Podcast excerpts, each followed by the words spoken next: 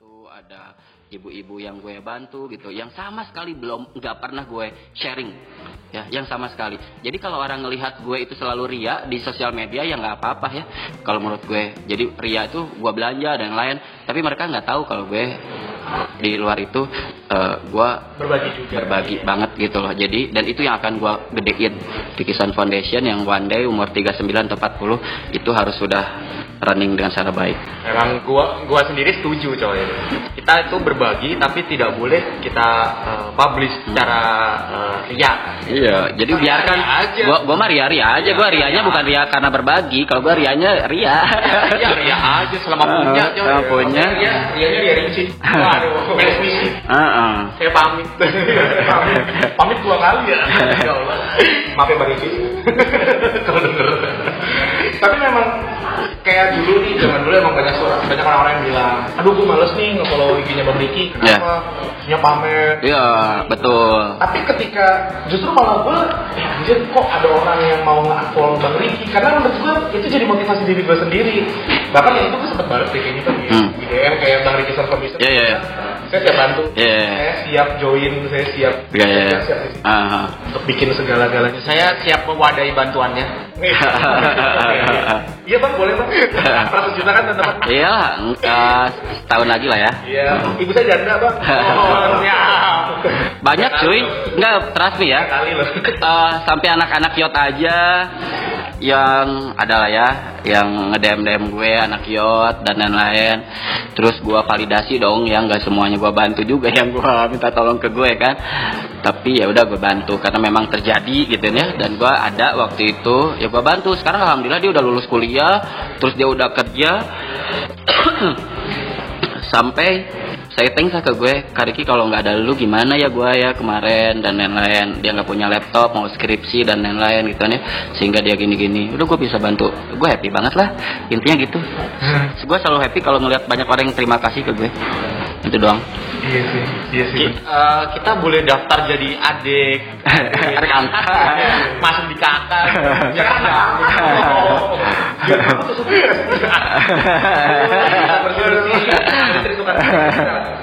Kayak gitu. ya ya, ya. gitu Aduh. Aduh. Akhirnya jadi Rikisan Foundation. Berangkat dari berarti berangkat dari kerja keras bang ya? ya berangkat berangkat dari gue ngelihat keluarga gue sendiri ya Hmm. Yang gila gua nggak mau kejadian sama orang lain gitu loh nyekap gua. Belum pernah nyobain mobil bagus dulu ih, sampai cerita cerita sampai dia nanya ki itu di hotel bintang 5 eh hotel tuh isinya kayak gimana? Aduh masih terngiang-ngiang di otak gue. Iya. masih terngiang-ngiang itu gue bilang one day gue akan bahagiain kamu mah gitu dalam hati gue. Ya gitu alhamdulillah sekarang gue selalu nanya ke nyokap mama apa yang belum gitu gitu Tapi kebanyakan, kurang? kebanyakan orang ketika udah sukses itu kadang ah, ada satu hal yang dia lupain. Nah, kalau Bang Riki itu ada nggak kayak eh, masa-masa di mana kayak lupain satu hal nih, waduh lupa sama lupa sama inilah, lupa sama itulah gitu. eh nggak tahu ya ya bukannya so, so suci ya. Justru kalau gue sih sebisa mungkin gue sadar diri gue itu berangkat dari mana. Oke. ya gitu loh. Jadi kalau gue kelihatan ria sebenarnya itu lucu-lucuan. Anyway itu bukan bukan itu gue. Bukan bukan alamiah gue. Gue lucu-lucuan. Karena gila lu percaya nggak? Gue tuh sehari bisa dapat 100 DM Instagram. Yang gue balas cuman pakai lope karena dia cuman kayak bilang gini kak kenapa ya Karik itu sombong tapi bersahaja? Kan gue bingung ya sombong bersahaja kayak gimana? Iya. kak gue tuh percaya gak sih kalau lihat lu tuh setiap hari gue tuh kayak semangat gila Kariki kapan sedihnya? Masa gue sedih sih gini doang? Kariki aja kerja keras gitu. Padahal belum kenal gue sama orangnya Ah. ya. Mereka baru follow gue dan lain-lain. Jadi gila DM-an setiap hari itu itu kayak kayak energi buat gue cuy.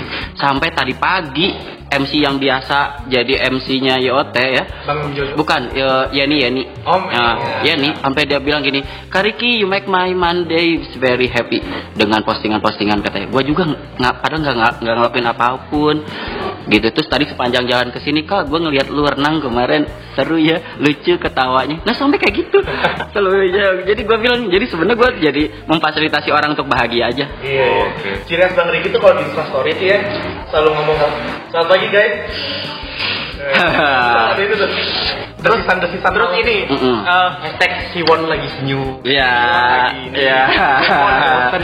Bosen. Aduh. Eh tapi ya, anyway itu itu powerful. Kalian kalau memang pengen dikenal konsisten. Gue konsisten ngomongin Siwon, bukan karena pengen dianggap Siwon ya. Balik lagi, gue kan pengen membahagiakan orang follower gue. Mereka happy dengan kekonyolan gue itu. Intinya gitu sih. Enggak lu ngambil Siwon tapi ya udah. Ya udah, oh, oh. Tapi karena ada pengakuan pertama. Iya. Terus. Akhirnya di up terus, gue mirip-miripin gayanya. Kita berdua mirip siapa, Pak? Kita tidak. Iya. Saya Jalan- diri saya mirip Afgan Jalannya sudah beda. Iya iya iya. Nah terus next ngomongin salah satu fakta dari seorang Bang Riki. Salah satu fakta yang gue tahu dari Bang Riki adalah Bang Riki kalau sakit nggak ke dokter. ini juga gue tahu, gue baru tahu fakta. Ini tuh salah satu hal yang gue juga bingung gitu. Iya, iya. Membuat belanja segala macam. Ah. Tapi waktu kemarin gue di Yotcamp, kita di Yotcamp, Ya, by the way, Yotcamp adalah salah satu uh, acara Top terbesar di mana seluruh Young Top kota tuh ngumpul di satu kota. Iya, raker lah ya. Eh, Munas. Nah kemarin ngobrol-ngobrol sama Bang Riki, nanya kan, Bang Rik, Bang Rik passionnya apa sih? Hmm. Iseng-iseng kan. Gue kayaknya kalau gue passion tuh nyanyi, passion sama belanja. Nah, ntar dulu bang, belanja. belanja passion saudara-saudara. Ah, ah. Gimana tuh? Sultan sekali ya.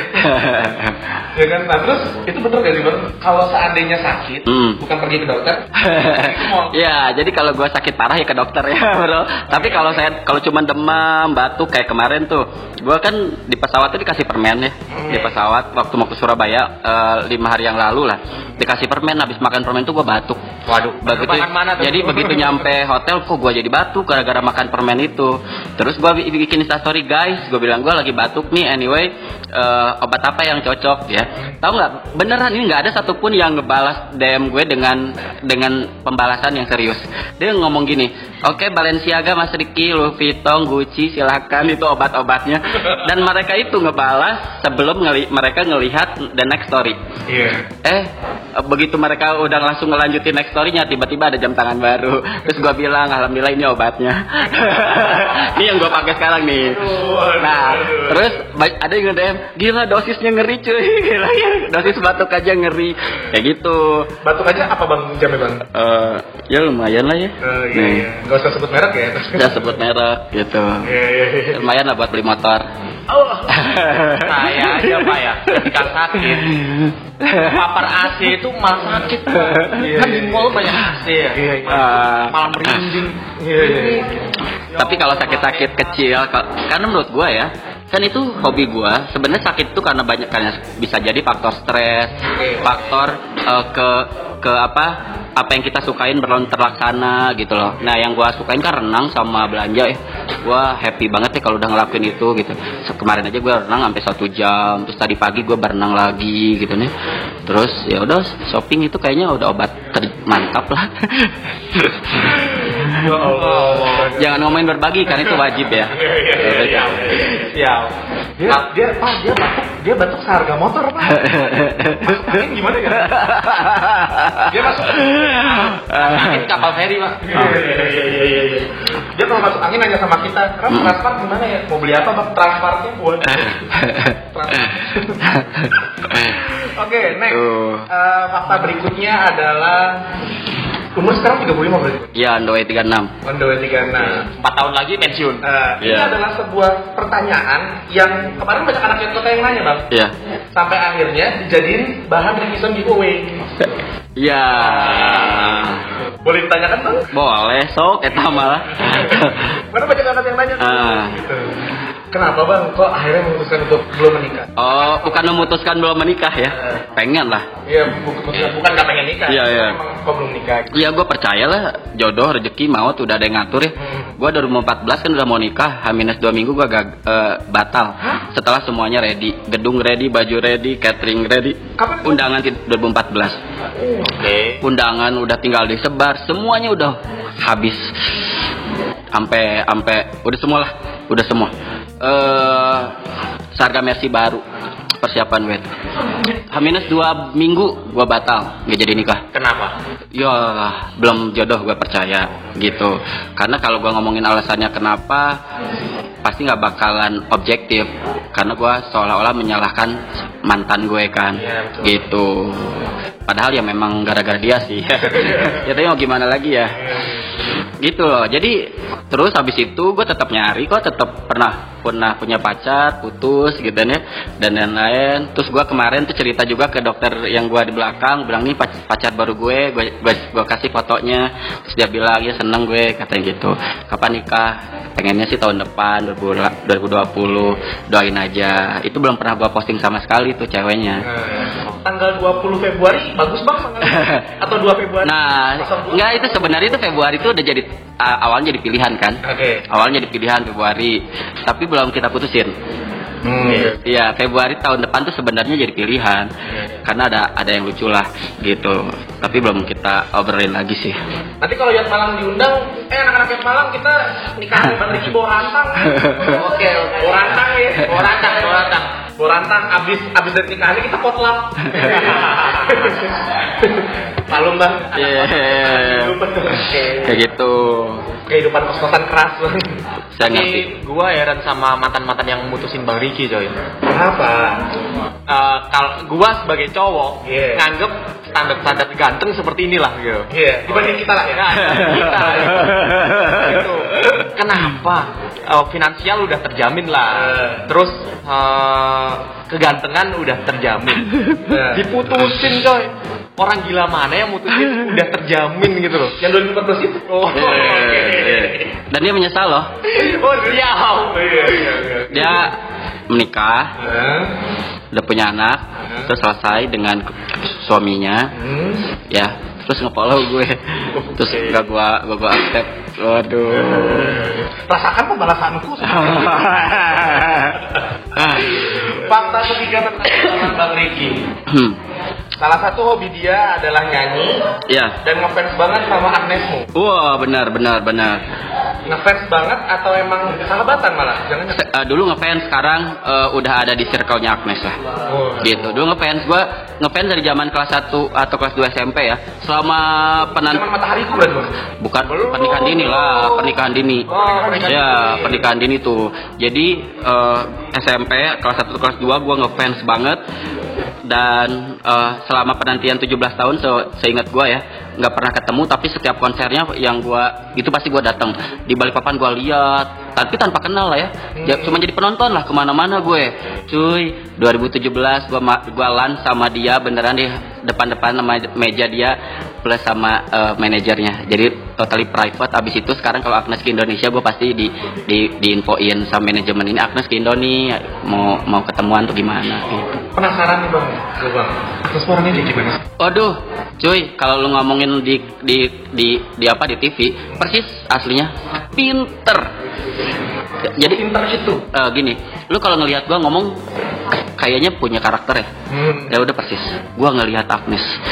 Makanya gini, orang itu ido. Kenapa orang bisa mengidolakan seseorang? Karena gua percaya ada kesamaan antara gua antara orang yang yang jadi idola sama yang mengidolakan. Sama. Gua kenapa ngefans sama Agnes mau nggak pernah dia setengah-setengah melakukan apa pun, makanya gua- apalagi gua ya, gitu loh. Eh, terus itu yang pertama. Yang kedua, eh, ketika dia ngomong itu eh, captivate banget. Sama kata orang juga Mas Diki kenapa ngomong orang yang paling belakang aja bisa mau dengerin dia? Gitu. Cara ngomongnya seperti Pak Ag- Agnes juga sama ketika ngomong ya. Padahal cuman berlima doang gitu loh. Tapi energinya keluar semua. Jadi Agnes tuh kalau ngomong ya bukan yang sekedar yang ngerti kan? Yang lima orang tuh malas-malasan kagak. Sampai sampai tangannya bergerak ya sampai gimana cara dia gesture tatapannya intonasinya seolah-olah dia kayak ngomong untuk 10.000 ribu orang gitu. Hmm. ya nah maksud gua ada ada energi yang sama antara gue sama Agnes. That's why gua gua selalu percaya eh, orang ngefans karena ada kesamaan gitu. Jadi kalau tanya Agnes gimana eh, kalau ngomongin kayaknya gini lah. Agnes tuh kelihatannya nggak pernah eh, nggak pernah eh, tahu. Dia tuh ngelakukan sosial nggak sih? Kayak artis-artis lain gitu kan ya. Kalau Ramadan ke mana? Di TV Hmm. cuy gua sampai tahu Agnes itu kalau ngelakuin sosial ke mana aja tiap bulannya nggak pernah satu media pun yang itu dia bilang nggak perlu lah ngapain? Ya ngapain lah saya harus bilang ke media atau saya juga nggak minta tolong uang orang lain. Yang kita kasih uang uang saya. Ngerti nggak sih? Apa?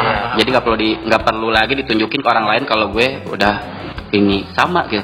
Makanya gue bilang Ricky Sound Foundation nggak bakal ya niatan gue nggak bakalan fundraising dari orang lain totally dari penghasilan gue Oh. Gitu. Tapi kalau ada yang sampai mau nitipin ya alhamdulillah, ngerti gak sih? Tapi gua nggak bakalan tuh bikin report dan lain-lain karena atas azas eh, rela, ya, ikhlas dan lain-lain. Bener-bener murni. Murni lah. Ya. Iya, jadi bukan untuk apa pun nge-branding. Makanya bilang, Rick nanti ada NGO kagak. Rikisan Foundation is about movement ya. Nggak perlu ada yang ngeliput, nggak perlu ada apa-apa gitu loh ya. Tapi kalau ada yang mau nitipin, alhamdulillah. Gitu ini berarti gue bisa bantu orang lebih banyak lagi gitu. Hmm. Apakah nantinya Rikisan Foundation itu akan kan awalnya memang bergerak di bidang misalnya penyaluran, Iya. penyaluran uang untuk happy happy bareng-bareng sama teman-teman yang Iya, iya. segala macam.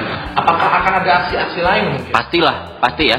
Karena belum apa-apa udah ada yang daftar sosialita anyway, salah satu an- orang kaya eh, di Jakarta umurnya almost 50 yang dia siap bantu gue.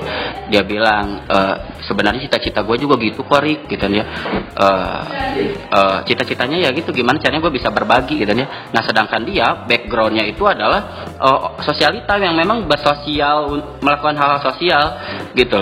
Nah, sedangkan gue kan bukan gitu, nggak pernah yang gue sampai turun tangan melakukan eh, movement dan lain-lain. Sedangkan dia tahu programnya gimana gimana.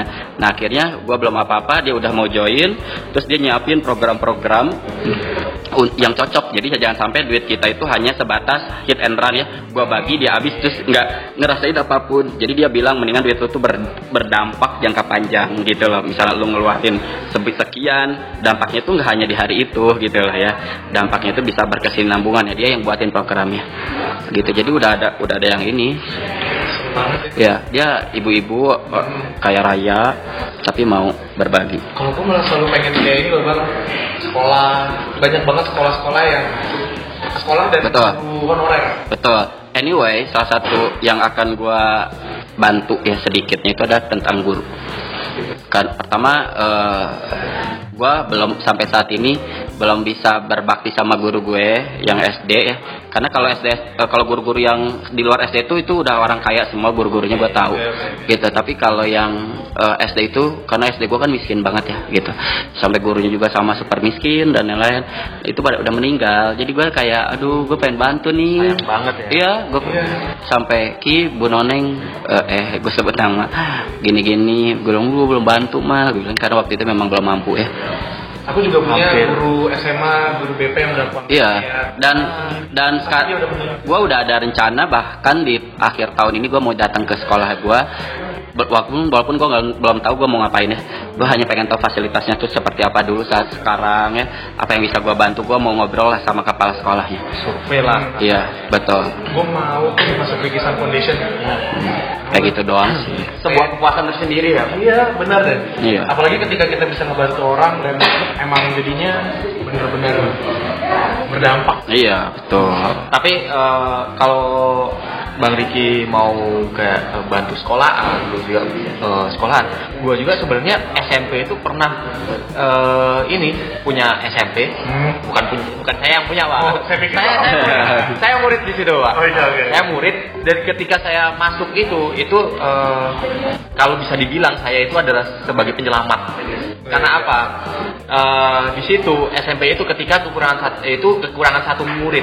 Ketika dikasih waktu tiga bulan, empat bulanan, ketika empat bulan itu tidak memenuhi satu murid Kuota. itu, eh, SMP itu tutup Iya enggak kan? kayak gitu dan sampai sekarang gua pengen eh, bales kayak bangun sekolah itu kayak eh, majuin sekolah itu tapi sayangnya adalah dua tahun kemarin itu udah tutup coy Hmm. dan gurunya eh, beberapa guru udah meninggal dan ya satu guru itu di luar Jawa itu yang eh, disayangin Iya. banget gitu Akhirnya banyak banyak banget hal-hal yang kita bisa sebenarnya share lebih. Iya, Iya, betul. Tapi gini, memang kita nggak bahkan bisa bantu orang semuanya ya. Oh. Tapi setidaknya eh, kan kita punya fokus masing-masing. Hmm. Kalau gua tuh berangkat dari eh, ini gua kan, background gua gitu. Jadi pertama jangan sampai ada orang yang sedih gara-gara A, B, C, D. Makanya kalau kalian ngomongin giveaway, giveaway gua tuh selalu berhubungan kayak kemarin kan kan gue pengen banget ya eh, dulu ya nyokap gue gue ajak ke hotel bintang 5 bener kan dan lain-lain. Sampai gue bikin giveaway kemarin waktu di hari ibu kan tentang eh, untuk mengi- eh, apa arti ibu gitu. Terus hadiahnya itu eh, nginep di hotel bintang 5 dengan ibu kalian di kota masing-masing gitu. Yang menang kemarin orang Medan. Terus gue tanya "Kak, di mana? Happy nggak di hotel itu? Happy. Dia yang milih tanggalnya dia milih eh, kamarnya terus dia harus ngajak orang mamanya gitu. Apa pun lah gue bilang bahagiain. Gitu.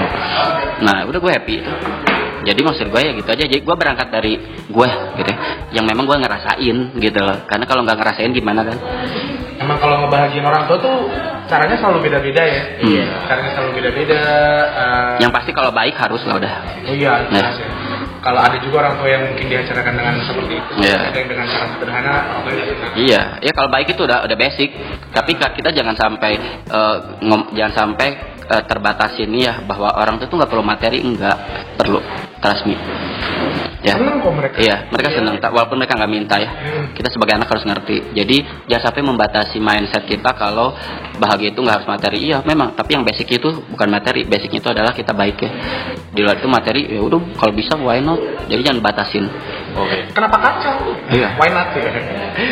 Eh, tapi ada nih bang eh, dari temanku pernah ngomong gini eh, nggak apa-apa kita tersiksa kita eh, istilahnya nelangsa lah nelangsa Ayam ya itu loh itu nggak apa-apa kita tersiksa dan nelangsa lah eh, istilahnya eh, demi memberi impact ke orang lain atau memberi manfaat kebahagiaan ke orang lain Hmm. itu kalau menurut abang sendiri itu salah atau Enggak lah, nggak ada yang salah yang benar ya. Tapi Ah. ini my version aja ya. Ah. Kita bagian kita diri sendiri dulu.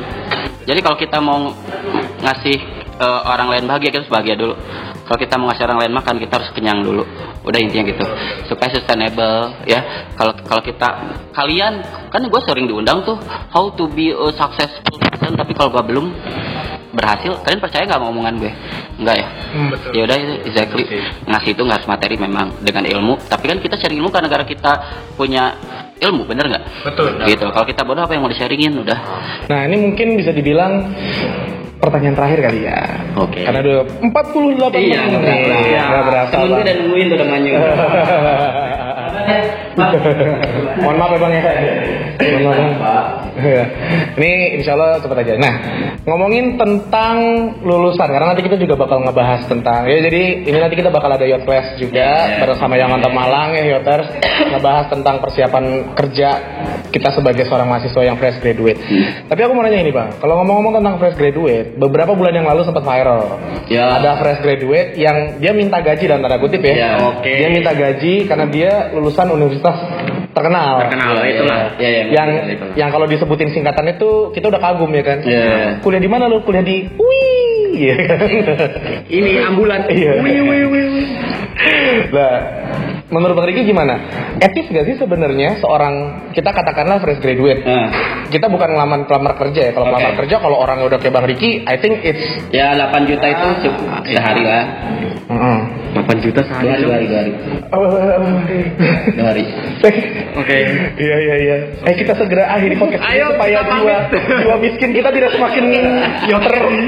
Yokes izin pamit Enggak enggak. Tapi memang eh, menurut Bang Raga nih etis nggak sih Bang ketika seorang fresh graduate eh, meminta gaji di mana ketika kondisinya gitu ya. Dia Oke. fresh graduate dan Oke. kalau ngomong masalah pengalaman juga ya ya you ya know lah. gitu. ya ya anyway jawaban gua berbeda dengan kebanyakan gua setuju Oke. Orang harus punya eh, eh, nilai untuk dia sendiri. Yang digoreng oleh media menurut gue, Hmm. ya, adalah masalah dia eh, anak fresh graduate, non experience, terus minta gaji 8 juta. Coba ditanyakan kenapa dia bisa minta gaji 8 juta. Pas gue yakin, gue yakin orang bodoh nggak mungkin sepede itu. Oke. Ya, bukan karena dia berasal dari mana, tapi karena dia yakin dia punya kompetensi yang tinggi, yang layak, makanya dia ngasih batasan 8 juta rupiah, gitu loh. Jadi, eh, gua mikirnya, gua gua support orang itu loh. Cuman gimana caranya menyampaikannya yang benar? Dia kan cuman bilang bahwa gua lulusan UI lah ya, sebutin aja. Gua lulusan UI, jadi singgah 8 juta. Gua yakin, bukan karena pertama emang karena lulusan mem- mempengaruhi. Kedua, gue yakin kompetensinya dia bagus. Nggak akan ada orang yang berani jualan produk nggak bagus dengan jual dan harga mahal. Benar? Oke, benar Gitu. banget. Nggak mungkin kalian bodoh tapi ngasih eh, minta duit eh, dari 8 juta karena dia yakin dia punya kompetensi di situ. Jadi kalau gua gue percaya ada barang ada harga. Oh, gitu. Ya, karena sama gue juga sama waktu gue pindah dari batu bara ke LNG apa gak, gue tembak dong. Karena gue yakin harga gue waktu itu mahal banget. waktu gua pindah dari batu batu bara ke gas itu mah gede- lumayan tinggi lah ya gitu untuk seumuran gue waktu itu gitu. Tapi karena gue bilang tadi yang yang tahu kompetensi gua gua ya Hmm, betul. yang tahu kapasitas gua gua capability gua gua gua layak dibayar segitu. Karena gua yakin gua bisa ngasih kontribusi yang berkali-kali kali lipat dibanding eh, yang perusahaan kasih ke gue. Jadi gua bilang wajar cuman kita nggak tahu aja kompetensi gimana ya gitu. Cuman media lah biasa 8 juta doang minta gini-gini kan seolah-olah. Makanya gue bilang gue yakin nggak bahkan ada orang yang ngasih harga mahal untuk barang yang jelek nggak akan ada. Hmm, Jadi itu tadi apa ya kayak semacam tanggapan Bang Riki buat mahasiswa fresh graduate yang eh, minta gaji 8 juta. Itu oke karena memang pasti dia menawarkan harga karena ada barang. juga. yang dia nggak jelasin gitu Ah. loh di sosial media. Karena kalau dijelasin itu kan banyak ya.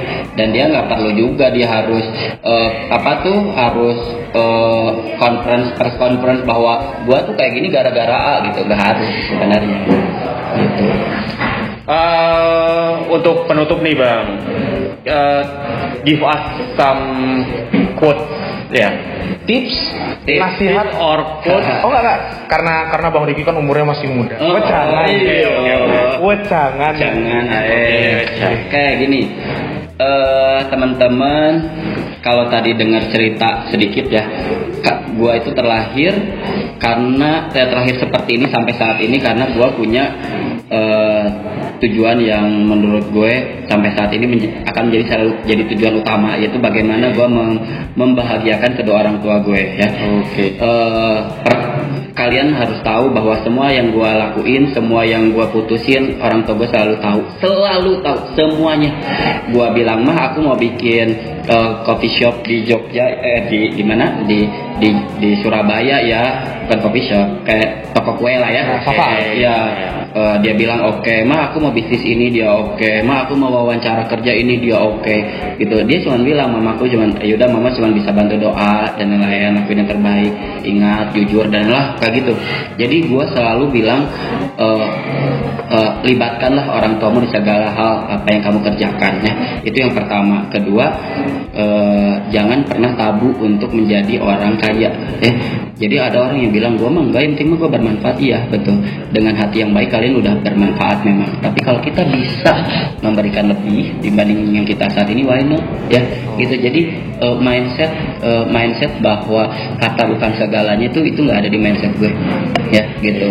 Sekarang gua tanya kalian nih, yang nanya ke gue pasti. Ada nggak sih target yang berbahan materi? Ada ya? Ada. Ada karena pasti akan ada. pasti ada. Dan itu perlu nggak sih? Perlu. Perlu ya udah gitu. Itu sangat itu banget ya. Sangat sangat logis banget gitu. Jadi jangan sampai tabu untuk untuk mengungkapkan hal itu. Ketiga adalah keep your uh, dream and uh, kerja keraslah sampai make it happen. Ya, gua bilang gila kalau ditanya gue makanya gue bilang gue kalau jam 10 udah tidur gue tuh kayak nggak berfungsi otak gue ya, kehidupan gue setidaknya gue eh, bisa memaksimalkan waktu dua jam setelahnya. Ngomongin apa kayak ke depannya gue ngomongin apa gitu gue nyiapin apa nyiapin apa gitu. Jadi nggak ada jam 10 tuh gue leyeh-leyeh tuh nggak ada. Yang pasti di samping gue tuh kalau nggak handphone handphone gue tuh langsung gue ketikin apa yang ada di otak gue. Besoknya gue rapiin di di laptop kayak gitu. Selalu begitu. Jadi kerja keras lah. Dan buat eh, mimpi kita itu kenyataan. Iya. gitu. iya, iya. ketiga berbagi udah percaya sama gue nggak bakal miskin Oke. Betul sih, luar biasa. Pak, ada tisu pak? Saya sedih pak. Oh, saya pikir pilek bukan ya? bukan ya. Ya Allah, Bang Riki tuh emang menginspirasi banget ya terus. ya. Iya.